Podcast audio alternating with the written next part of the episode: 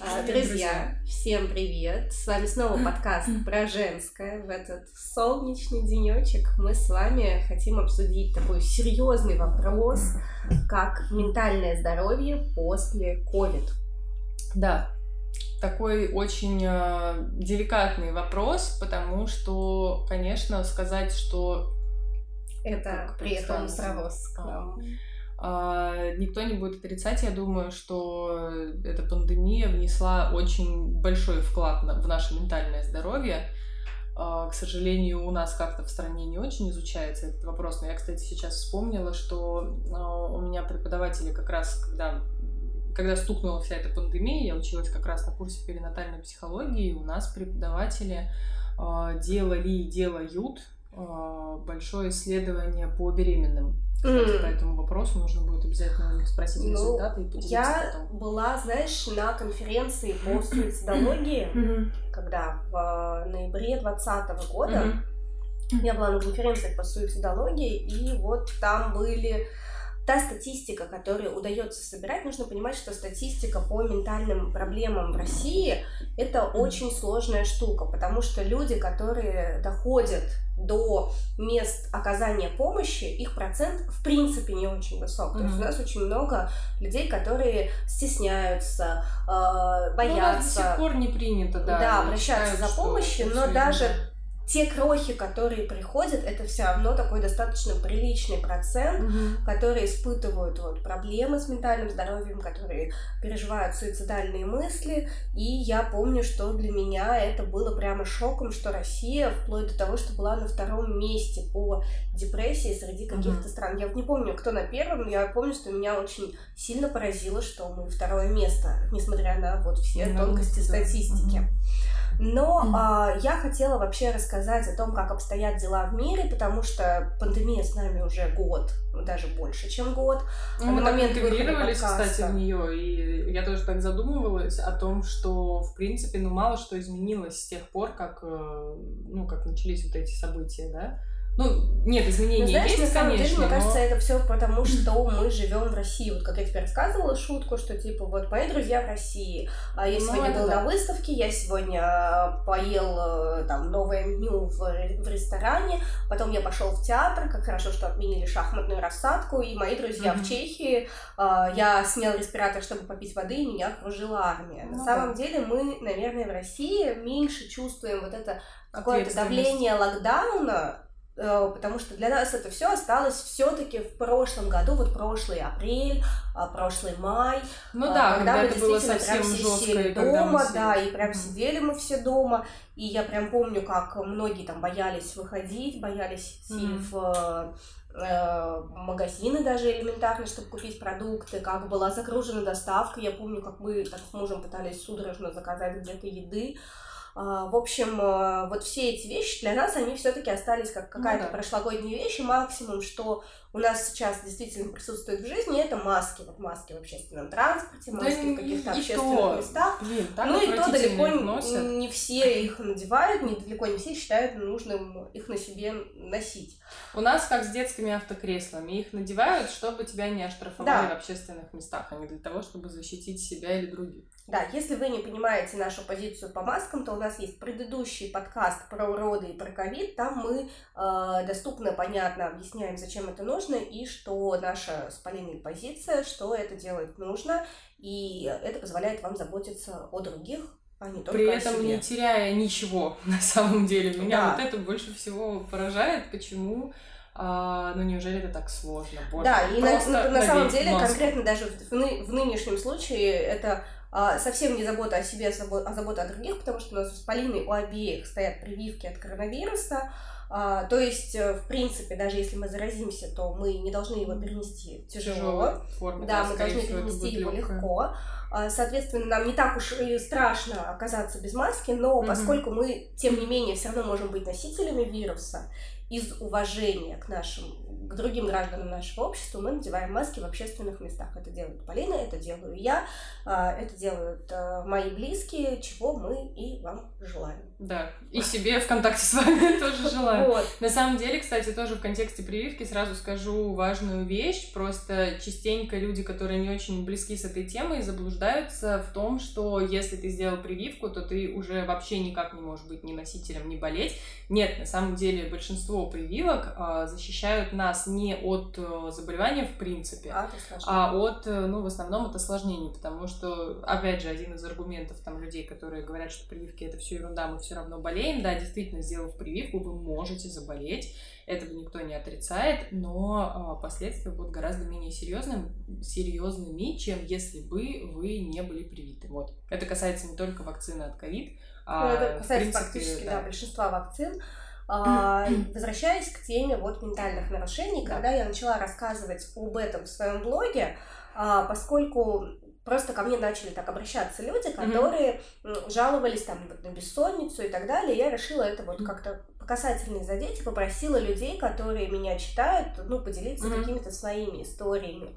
И знаете, на самом деле это были удивительные истории в том плане, что, во-первых, очень многие выделяли панические атаки угу. у себя и в момент болезни ковидом, и после того, в восстановительный период угу. после ковида, говорили, что даже если до этого они никогда не сталкивались с паническими атаками, то это было страшно, вплоть до того, что люди просыпались ночью, их пугали какие-то, ну вот, совершенно а, внезапные вещи, вплоть до того, что, не знаю, ветер на улице сильно mm-hmm. дует, и вот э, это страшно, э, это вызывало и слезы, и очень сильную вот панику, э, очень сильное беспокойство, причем беспокойство без цели. Mm-hmm. Вот что как бы характеризует паническую атаку, uh-huh. что мы беспокоимся, но непонятно, почему мы беспокоимся. То есть, казалось бы, объективно все, все, все нормально, да, ты в своем доме, в своей постели, и все у тебя более или менее благополучно. А, многие отмечали у себя проблемы со сном, то есть отмечали, mm-hmm. что очень сильно ухудшился сон. А, либо долго не может человек заснуть, либо наоборот, например, вот вроде бы засыпает, но там вот в 3 часа ночи а, открывает глаза и, и все, и не mm-hmm. идет никакой сон, ничего не помогает, и от этого падает и продуктивность в течение mm-то дня, ну и вообще какая-то такая, да, общая удовлетворенность жизнью тоже ага. падает.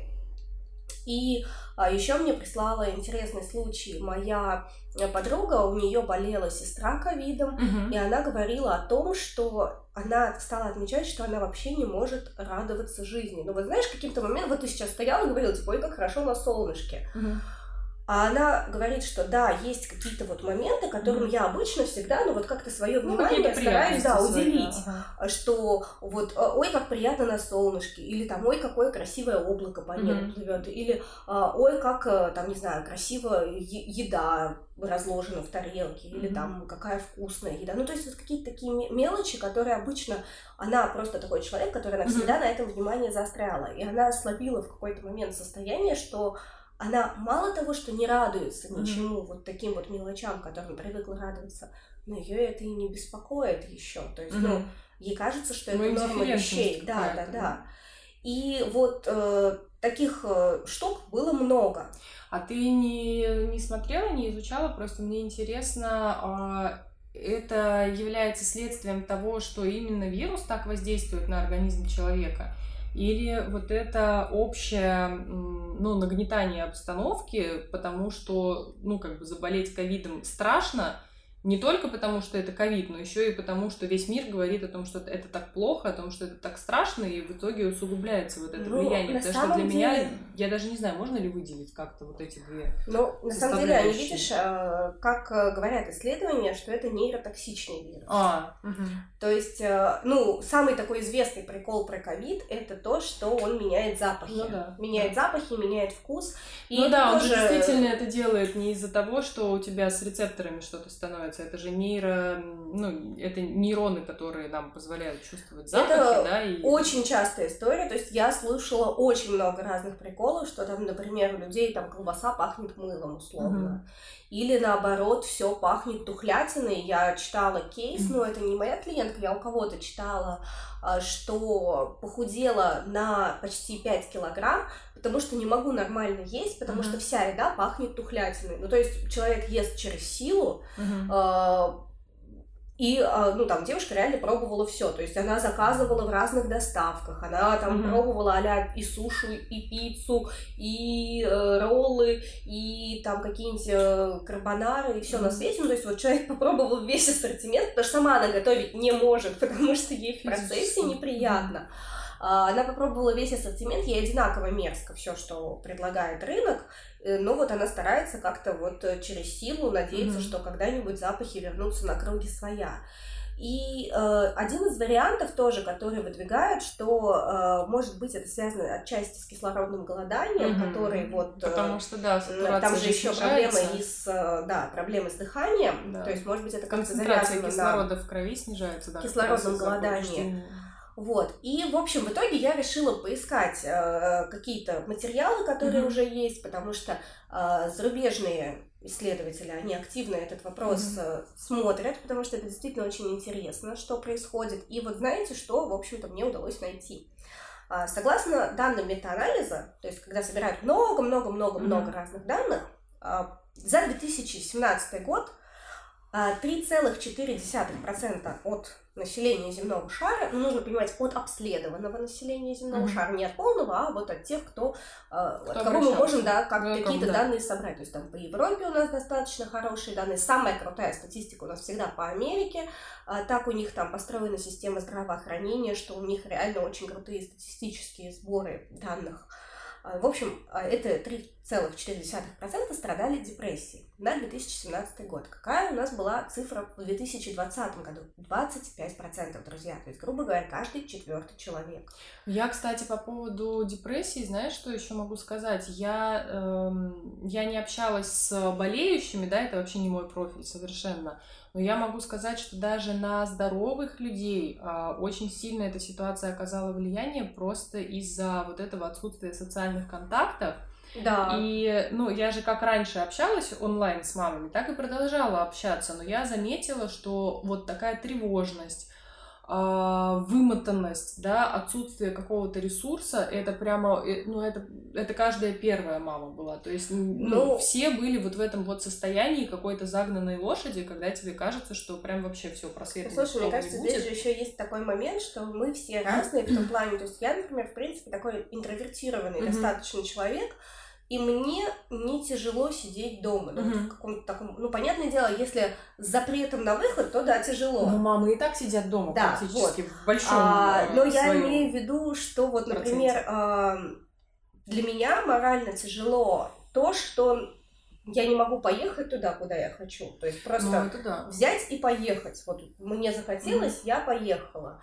А, мне было морально тяжело от того, что, например, там вот если ты хочешь в какой-то вот музей, выставка и так далее, ты тоже этого не можешь сделать, даже если тебе этого очень хочется. Ты не можешь просто так взять и пойти там с ребенком куда-то как-то развеяться. А, я помню, что несмотря на то, что у меня нет какой-то зависимости от ресторанов, в плане там, что mm-hmm. мне хочется туда ходить, но в какой-то момент я начала уже скучать там по Цезарю из э, конкретного места, где мне нравится. А, ну, просто потому что мне вот очень, uh-huh. очень хотелось не, не, само, не своими руками это uh-huh. сделать, а мне хотелось, чтобы вот и даже не заказать в доставке, мне хотелось просто сесть, э, смотреть на вид из окна, к которому я привыкла вот в этом месте, uh-huh. и просто есть смотреть, как идут прохожие. И это тоже вот такой вот момент, который давит. Плюс э, невозможность видеться с какими-то людьми, да. с которыми тебе интересно, с которыми тебе хочется. А для мамы это еще и не просто невозможность видеться с кем-то, это невозможность позвать няню, да, невозможность да, да. попросить бабушку побыть с ребенком, потому что особенно за старшее поколение все же стали очень сильно бояться и как раз. И невозможность пригласить все... бабушку в гости, если бабушка из другого города. Да. Вот у меня у клиентов, у многих была такая ситуация, что с одной стороны хочется увидеться со своими mm-hmm. какими-то пожилыми родственниками, если они в другом городе, а с другой стороны и приглашать к себе их страшно, и ехать к ним страшно, потому что ты же не, не можешь дать гарантию, что mm-hmm. пока ты едешь в поезде, там, не знаю, или летишь в самолете, ты летишь с абсолютно э, ну, здоровыми людьми, вдруг кто-то ну, уже и, да, болен. И, и карантин держать тоже не очень прикольно, поэтому, конечно, ехать и две недели сидеть и где-то в закрытой зоне тоже, ну, мало кто так может себе позволить. Вот. А, ну и опять-таки вот к тому, что происходит в момент ковида. То есть многие люди mm. начинают страдать какими-то ментальными сложностями уже в момент болезни. То есть отмечали у 42% тех, кто болеет, отмечали депрессию, у 46% отмечали тревожность, у 44 когнитивные нарушения, такие как там проблемы с вниманием, mm-hmm. проблемы с памятью. Вот из тех, кто мне написал, таких не было, но когда я читала вот этот вот обзор по исследованиям, там достаточно много было людей, по исследованиям, которые жаловались на проблемы с памятью, mm-hmm. особенно а, вот как краткосрочной памятью. Ну, типа, ага. вот все, что было вчера, как э, в тумане, и ничего mm-hmm. не помню. Вот. И 54% жаловались на бессонницу, нарушение сна. А, через месяц, а вот как бы казалось бы, ковид закончился и все должно mm-hmm. наладиться, но у 21% сохранялась тревожность, у 30% сохранялись проблемы со сном, у 35% сохранялась депрессия, а вот 44% когнитивных нарушений оставалось без изменений. Mm-hmm. И иногда у людей сохраняются вот эти вот проблемы до полугода даже после того, как проходит ковид.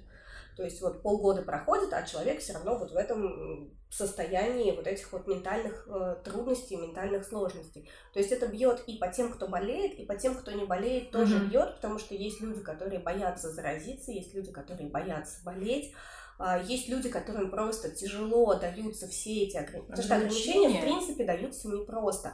Особенно, конечно, мне э, ну, не то чтобы жалко, это не очень хорошее чувство, но э, я прям сильно сопереживаю тем э, близким друзьям, которые mm-hmm. находятся в Европе, которые ну, живут в реальном состоянии локдауна. Mm-hmm. Ну, то есть для тех, что для того, чтобы вы понимали, у них не работают, например, даже обычные магазины одежды. То есть, ну вот у нас э, живут родственники в Европе, они не могут себе купить, не знаю, трусы, носки, потому что в супермаркете этого mm-hmm. нет а магазины одежды закрыты, то есть только какие-то онлайн-варианты. Но нужно понимать, что онлайн-ритейл в Европе это не то же самое, что у нас Озон, где ты заказал, и через три дня тебе там в ближайшую точку возле дома прислали. То есть там немножечко другие реалии. А, ну, а про такую роскошь, как кафе и музеи, мне кажется, что они уже позабыли, как, каково это при, приятное чувство.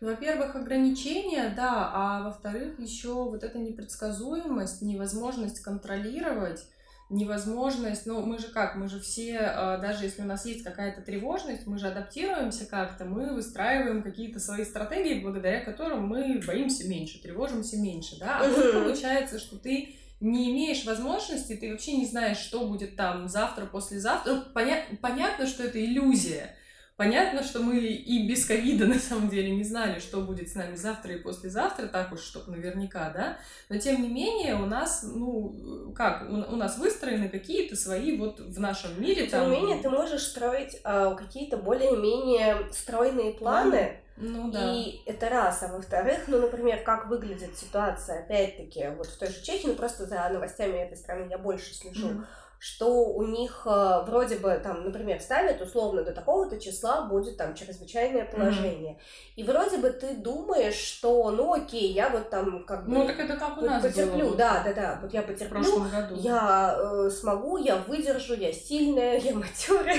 я не знаю, что я даже не знаю, что... Вот. А потом наступает вот этот день, и тебе говорят, что как бы классно, но, но еще. мы продлеваем чрезвычайное положение до и дальше идет следующее mm-hmm. число. А ты вот как бы ты-то пояса затягивала вот до этого числа, и у тебя уже и вроде бы ресурса-то и нет дальше сидеть, дальше нет ресурса с этим взаимодействовать, а надо. И это тоже чертовски сильно бьет вот по нашему ментальному здоровью, когда тебе сказали потерпи. Ну, это вот как, знаете, с детьми. Ну, это как ребенку сказать, да. что я конфетку тебе через минуту дам, а потом ну, там, сказать, после обеда слушай, будет сладость. Да, после обеда я тебе там дам, там, не знаю, конфетку, после обеда я тебе там дам яблочко а оказывается, и так далее. что после обеда через неделю. Да, а после обеда, ну, как бы давай, может быть, потом после ужина а давай, наверное, завтра после завтрака. Mm-hmm. И в итоге, э, в лучшем случае, да, через неделю человеку что-то перепадет. Но, как вы прекрасно знаете, дети, они, у них не так сильно развита эмоциональная регуляция, как у нас взрослых, они сразу тебе четенько говорят, что ты сильно не прав. В чем ты не прав, да. конкретно. Но на самом деле мы можем видеть и взрослым людям тоже это тяжело, и взрослые люди да там ну, всякие протесты, не протесты конечно. устраивают, потому что это это эмоционально очень сложно. То есть мы не говорим про экономику, мы не говорим про политику, а, это не это наша сейчас да, зона ответственности. Да. Мы говорим именно про то, как это воспринимается с ментальной точки зрения. Угу. Вот. И на самом деле еще все эти депрессии, то есть вот это вот а, состояние, они утяжеляют течение самой болезни. И да, конечно, здесь мы можем спорить, что было раньше, курица угу. или яйцо, депрессия, которая снизила иммунитет, и за счет этого у нас возникла болезнь. Или э, болезни, которые, ну, на самом деле, у нас многие болезни, особенно хронические болезни, какие-то сложные, которые требуют длительного лечения или не лечатся вообще исключительно поддерживающий уход. Ну, например, там рассеянный склероз. Угу. На данный момент он не лечится. Это только какая-то вот поддерживающая терапия, чтобы он не усугублялся.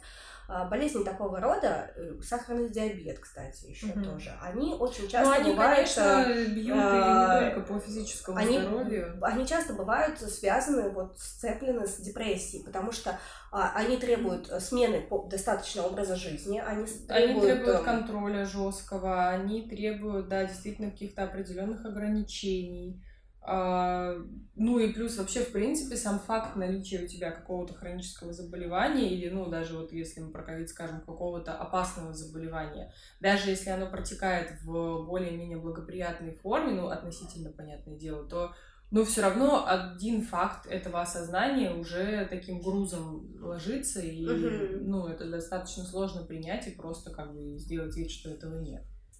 Мне кажется, здесь мультифакторная вообще ситуация, потому что одно на другое влияет. И, ну, опять же, если мы говорим про то, что даже если мы не заболеваем, то уже изначально сам по себе фон приморбидный, скажем так, да, когда mm-hmm. вот ты не просто заболел на фоне благополучия, а когда ты заболел уже вот, когда ты и так, блин, на на, на, на каком-то, да, на стрессе ты переживаешь, а плюс еще, если, не, не дай бог, ты как-то жестко соблюдал эти э, правила самоизоляции, и вдруг тебе, не знаю, пришел какой-то родственник или, не знаю, или курьер что-нибудь завез без маски или еще что-то, и тут ты заболеваешь, это вообще просто рушит все твои представления о каком-то контроле ситуации вообще, да?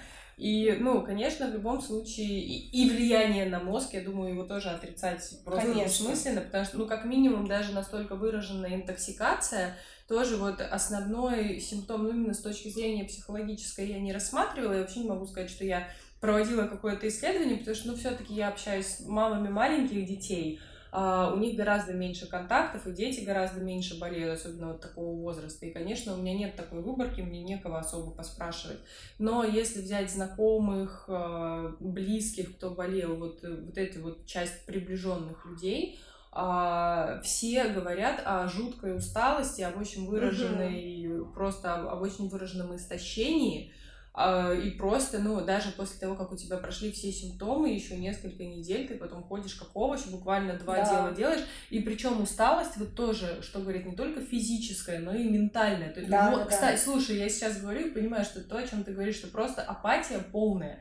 Ты не можешь работать, ты не, ну, работать не физически, а просто там, я не знаю, кто работает онлайн.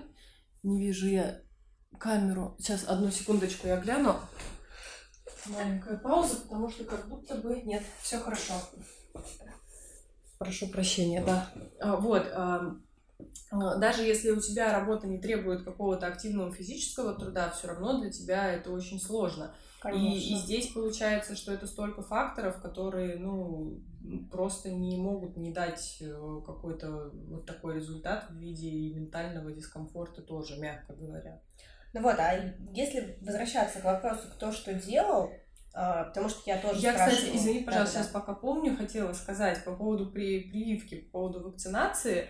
Сколько бы не было рассуждений, я могу сказать, что все все, каждый, э, ну это выборка, опять же, моих знакомых, но среди моих знакомых очень много людей переболело. Нет ни одного человека, который говорит о том, что я не буду вакцинироваться, потому что переболев этим, никто не хочет переболеть этим второй раз, и вакцинируются абсолютно все, даже те, кто а, очень много рассуждали на тему вреда прививок. Это ну, слушай, а, на я не агитирую, деле, я просто рассказываю. Ну, вы действительно не агитируем, то есть я могу сказать, почему я приняла такое решение по вакцинации. То есть, с одной стороны, я все-таки надеюсь, что это даст какую-то свободу передвижения, а с другой стороны, а, когда началась вся эта история, я понимаю, что у нас, например, в этом городе нет бабушек и дедушек, и если, не дай бог, вот э, я описать не могу, как часто я крутила в голове ситуацию, и что будет, если кто-то из нас заболеет. Вот опять же, ты не болела, но при этом Да, да, да. То есть э, я понимала, что у нас есть определенная ответственность перед ребенком, и эту ответственность мы не можем никому делегировать. То есть, ну, конкретно в Санкт-Петербурге нам некому это делегировать. У нас здесь нет родственников от слова совсем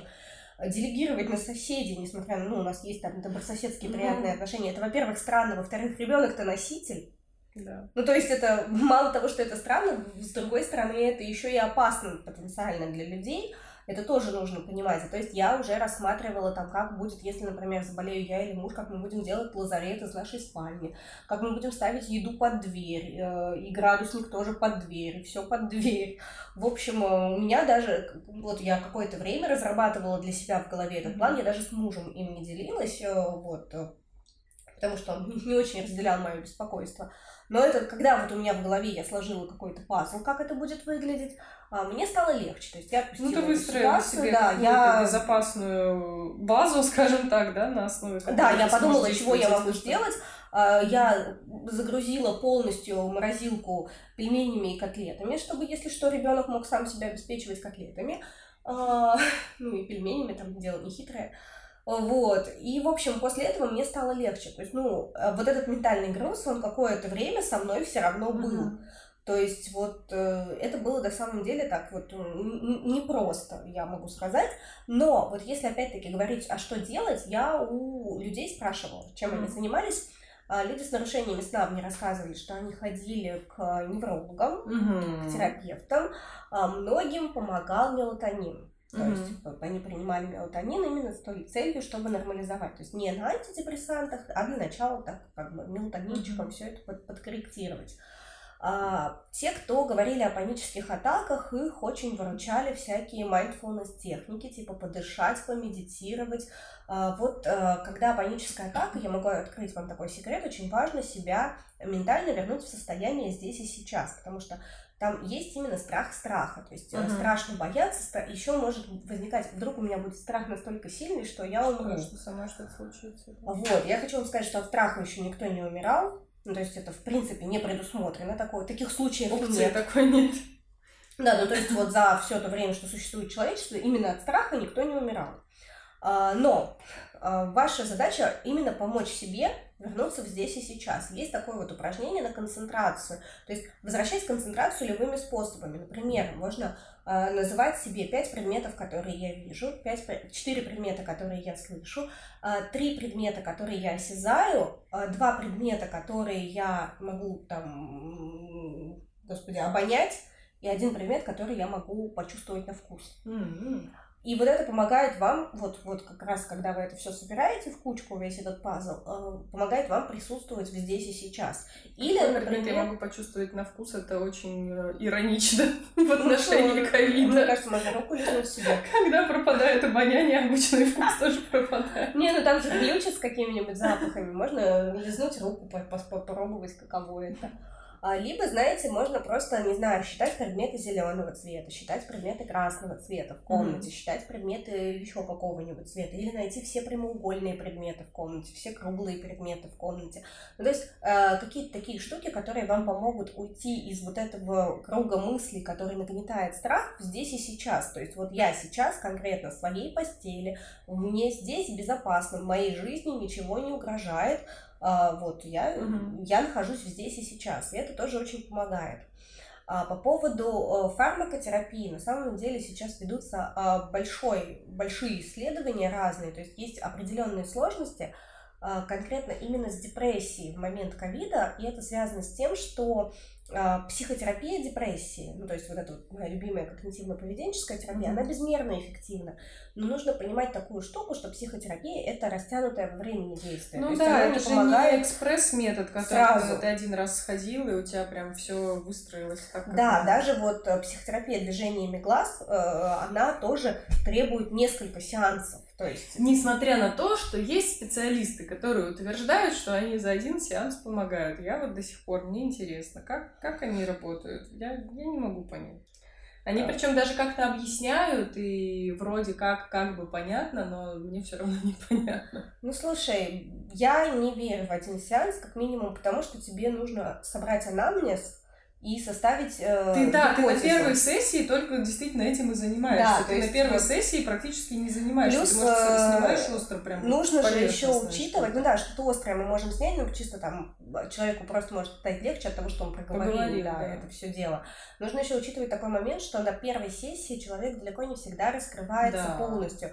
То есть нам же тоже нужно время, чтобы раскрыться постороннему нам человеку, чтобы ему все рассказать, чтобы ему все объяснить. И даже Плюс если мы порой что-то бывает, что запрос формируется не сразу. Да, Потому что, ну, мне кажется, что большая часть на самом деле запросов, она потом переформулируется в ходе Конечно. терапии. Поэтому... Нет, ну еще и коннект формируется не сразу, Ну ну, да. то есть вот между психотерапевтом и клиентом. Поэтому да, это таки- такие очень спорные вещи.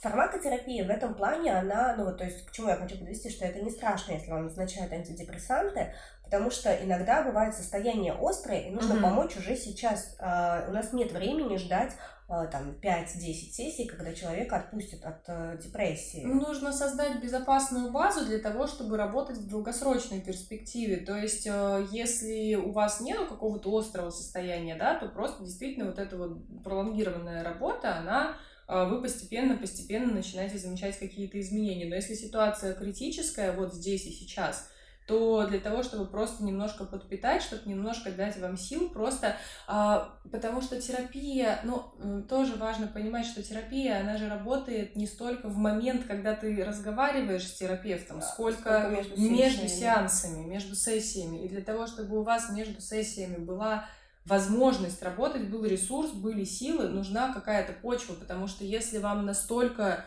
тяжело, что между сессиями никакой работы не происходит, то тогда действительно эффект будет просто минимален.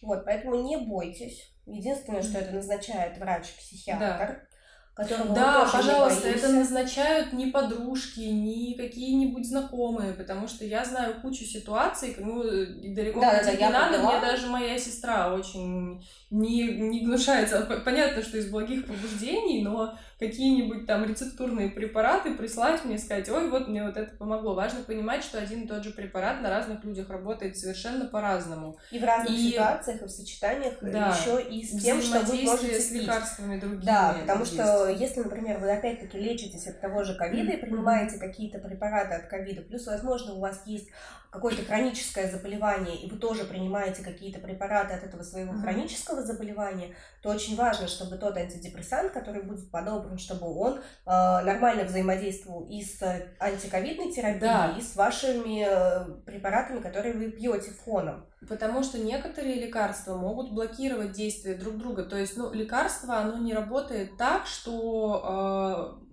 ну, оно не приходит куда-то, например, в одно, в одно единственное В одну место в точку, вашем да. теле и не оказывает влияние там. Лекарство оказывает влияние системно. Просто там, где его влияние не нужно, это происходит, ну, как бы незаметно, да, а там, где его реакция, вот эта вот биохимическая, по сути, важна, там, да, там мы видим результат. Но когда вы принимаете, ну, вообще на самом деле, вообще не рекомендуется в, в оптимальном формате принимать больше двух-трех препаратов, Ну да? А, а если это больше трех, то это вообще всегда только под наблюдением врача, потому что неизвестно, какие эффекты Как могут быть. Поэтому, да, ни в коем случае, вообще даже в обычном состоянии самолечением никогда не нужно заниматься, а если мы говорим еще и про такую ситуацию, то, конечно, это просто И небезопасно. еще один важный момент, что э, разрешение убрать препараты, я уже несколько раз это Мгм. говорила, и в подкастах вы можете это найти, дает тоже психиатр.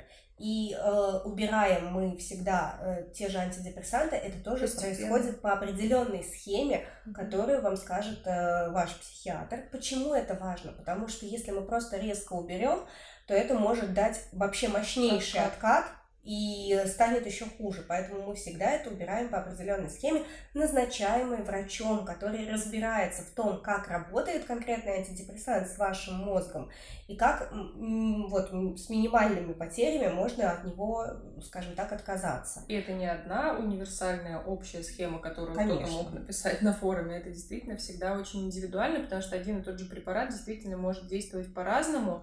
Ну и А плюс это, сколько- понимаешь, это может еще зависеть от того, например, если человек на психотерапии, это одна история. Да. То есть мы у него убираем опору с антидепрессантом, у него есть остается опора психотерапии. терапии, да. А другое дело, это я там, например, пропила антидепрессанты, меня типа попустила, и я такая, о, классно, все, супер, мир прекрасен, Мгм. жизнь И э, потом провалилась, да. и по сравнению А, с тем, что мир был прекрасен, и то, что у меня сейчас, тут вообще как бы, ну, а, Да, поэтому здесь вот выраженный. такой вот э, важный, ва- важная ремарка. Плюс почему еще важно а, не, не- неважно, есть у вас ковид, лечитесь ли вы от него параллельно или просто вы принимаете антидепрессанты, а важно понимать, что один и тот же препарат в одной и той же дозировке может по-разному в принципе влиять на ваш организм, и нередки ситуации, когда до того, как вы подберете тот антидепрессант, который подходит конкретно вам, а, бывает так, что проходят люди несколько препаратов, которые им не подходят. Действительно, есть э, вероятность того, что можно испытывать какое-то недомогание, какое-то неприятное ощущение. Кстати, если это есть, об этом тоже важно говорить. Если, вам, если даже вам назначили препараты и сказали, что вот мы с вами увидимся через три недели, к примеру, предположим, да, если вы чувствуете, что нет, прям вообще нехорошо, Э, нужно обратиться еще раз и сказать, что, знаете, вот, вот тут вот так вот, надо чего-то поменять. То есть не нужно тоже терпеть, потому что вот эти побочные эффекты в виде какого-то именно физически очень дискомфортного состояния, они тоже нередко бывают, и люди почему-то думают иногда, что это, ну, без надо этого потерпеть. не обойтись. Да, надо потерпеть. То есть препараты подбирать можно, а, ну, опять же, да, под руководством врача, под наблюдением врача. Вот. Так что, в общем-то, мы, наверное, основную повестку вам рассказали mm-hmm. про то, как меняется ментальное здоровье после COVID и во время COVID. Мы вам рассказали о том, как можно себя поддержать и с точки зрения самопомощи, и с точки зрения вот фармакотерапии, что нам могут предложить, э, что это должно быть обязательно под контролем. Mm-hmm. Ну и, разумеется, психотерапия, она всегда полезна.